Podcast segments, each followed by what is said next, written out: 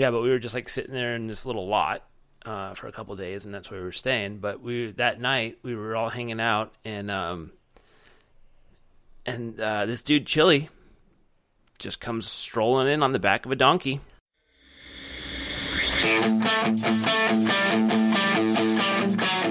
Coming to you from the shed, it's the Sharpen Your Chainsaw podcast, where we talk about the journey of personal growth and creating happiness.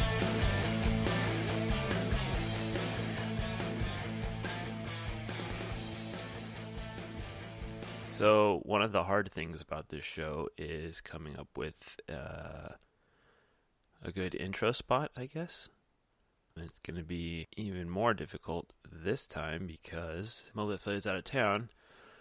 But one of the things that I wanted to try to do from the beginning was not pre-record things so that it's I guess feels more genuine to me at least to do it that way.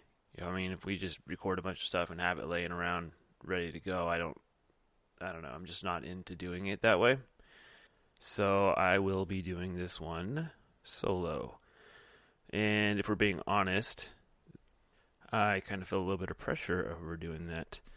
Uh, Melissa is just way better at uh, the whole talking thing than I am. So, kind of big shoes to fill there. But I'm going to do it. And if it sucks, then oh well, I guess next week will be better. So where I'm at with the whole starting a business thing, I guess I'm pretty stuck right now because apparently insurance is about impossible to get.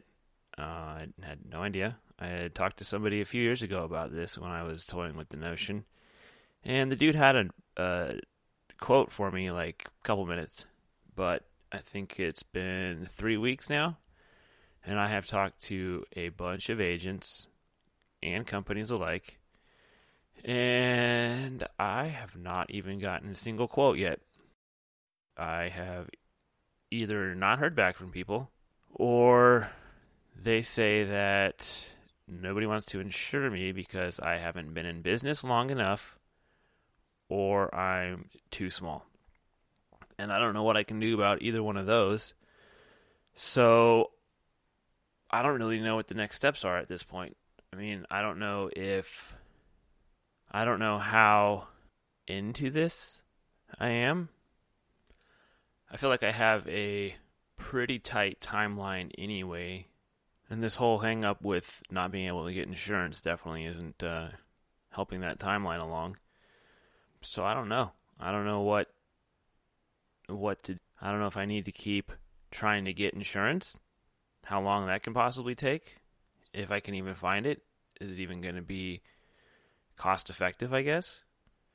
Because, I mean, if I have to pay $1,500, $2,000 a month for insurance, that's not going to work. So then what? Back to the uh, back to the drawing board, I guess. And that's another question: is when when's that point where I can, or I should say, plan A is not going to work. Now I need to come up with a plan B for something else. I mean, I guess, I guess plan. I just kind of walked into plan A, kind of spur of the moment. I mean, I had looked into to going independent a few times over the years, and I don't know if this whole thing is that far out of my comfort zone that it's even going to be worth it. I don't know if. Well, I guess no matter what, I think the answer is, is not working for somebody else. I think that's one of the huge huge things I've always had a problem with, especially in my industry because I always had like a quantifiable worth.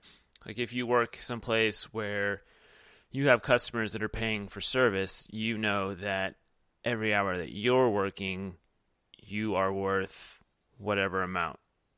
So whatever the the hourly service rate is, is you know that's what you are or that's what you're worth. And I don't know, that's always just been in the back of my head like when you have to put up with shitty people and shitty bosses and just shitty companies and you know, I don't know. I've always had just had that problem with there's so many dumb people that suck at what I do in the industry. I'm sure it's everywhere. Just bad, bad leadership and all that stuff, and bad decision making, and that whole ah, this is not the way I would do it, and that just wears on you, I guess. Just tired of working for other people and doing it for other people. Because no matter what, no matter how hard you work, you're still you're building somebody else's dream. It's not yours. You're not doing it for you. Especially if you're not going to work and being happy. So I don't know. I don't know if uh if this is even going to create that happiness from going from work or if I just need I still I still don't know if I need that or go a whole new direction. I guess that's where I am right now because that I figured no matter what, if I could do this for the rest of the year, I could at least make enough money, pay off everything. I would probably still have some left. Figure out if I do enjoy this a lot more doing it independent or if I want to go down another avenue. But so far, I can't even get to that point to figure it out. So I don't know. I really don't know at this point. I just don't understand. Like I've called people, called brokers that I haven't heard back from, or I've emailed them. Just say, hey, I, I can't find any insurance for you. Nobody will do it. Instead of just dropping dead, ignoring me. I think there's only one, one agent that I've talked to that put in like a really good effort, and uh, she wasn't able to find me anything. But she called and said, hey, I can't find anything. Nobody will do it. Instead of just ignoring and pretending like I don't exist anymore. Yeah, so many people. Throughout this whole process, there's been so many people that I've talked to that you like talk to them, and then you're trying to do business with them, and then they never get back to you. It's fucking aggravating. Like nobody cares. So this is not the first business that I've tried to start. Um, I do. I've started a little coffee roasting business a few years ago. Uh, but the hard thing about that is any any business that's not like a hobby is you can't do it part time, or at least I can't do it part time because I work more than full time. That with being divorced with a kid, so you have you know uh, even less time you get to spend with your kid. Uh, so I guess I never I never really wanted to cut into whatever whatever time I was actually having with my kid after work or on the weekends or whatever. But during that, it was really crazy to me how little people cared on that too. Like there's there's probably three or four people that I know that I can look back and say they actually supported and helped. So I'm gonna read read one of the read that one. It's how to support a friend's small business for free. And obviously, this is an Instagram post, so it's share a post, like a post, reposting something, tag a friend, comment a nice word, comment an emoji, post a pic, shout them out, refrain from negativity. But bottom line, spread the word. And that really is all it takes like I would you would think that people you know would be somewhat interactive. I mean, even if it's not very often, but do something. But it doesn't it doesn't take a lot to help out people that are just starting out with the business or they've been in business for a while but they're still small and it's always there's always room to grow. Yeah, I don't know. And I guess it's I guess it's probably presumptuous to think that uh, people should should help you get the word out or whatever. I never was asking or expecting people to buy coffee from me, so every time that somebody did, it was pretty awesome. So if you know people that are starting a business or have a business that they've had for a while, it doesn't matter. Help them out. Spread the word. Just give them some feedback that's always nice, good or bad. I mean, if you don't know what you're doing good or what you're doing wrong, you're never going to grow any more than what you're doing. And there's also that post that's been, or meme that's been going around for a long time, talking about how people will spend full price without even batting an eye on all the cool name brand things that everybody's into right now. But they'll turn to their small business friend and and question why they're charging so much for their goods or if they can get a discount. Don't do that. Don't ask your your friends or even people that you don't know. Small business people, don't ask them for for discounts because if anybody needs it, it's them.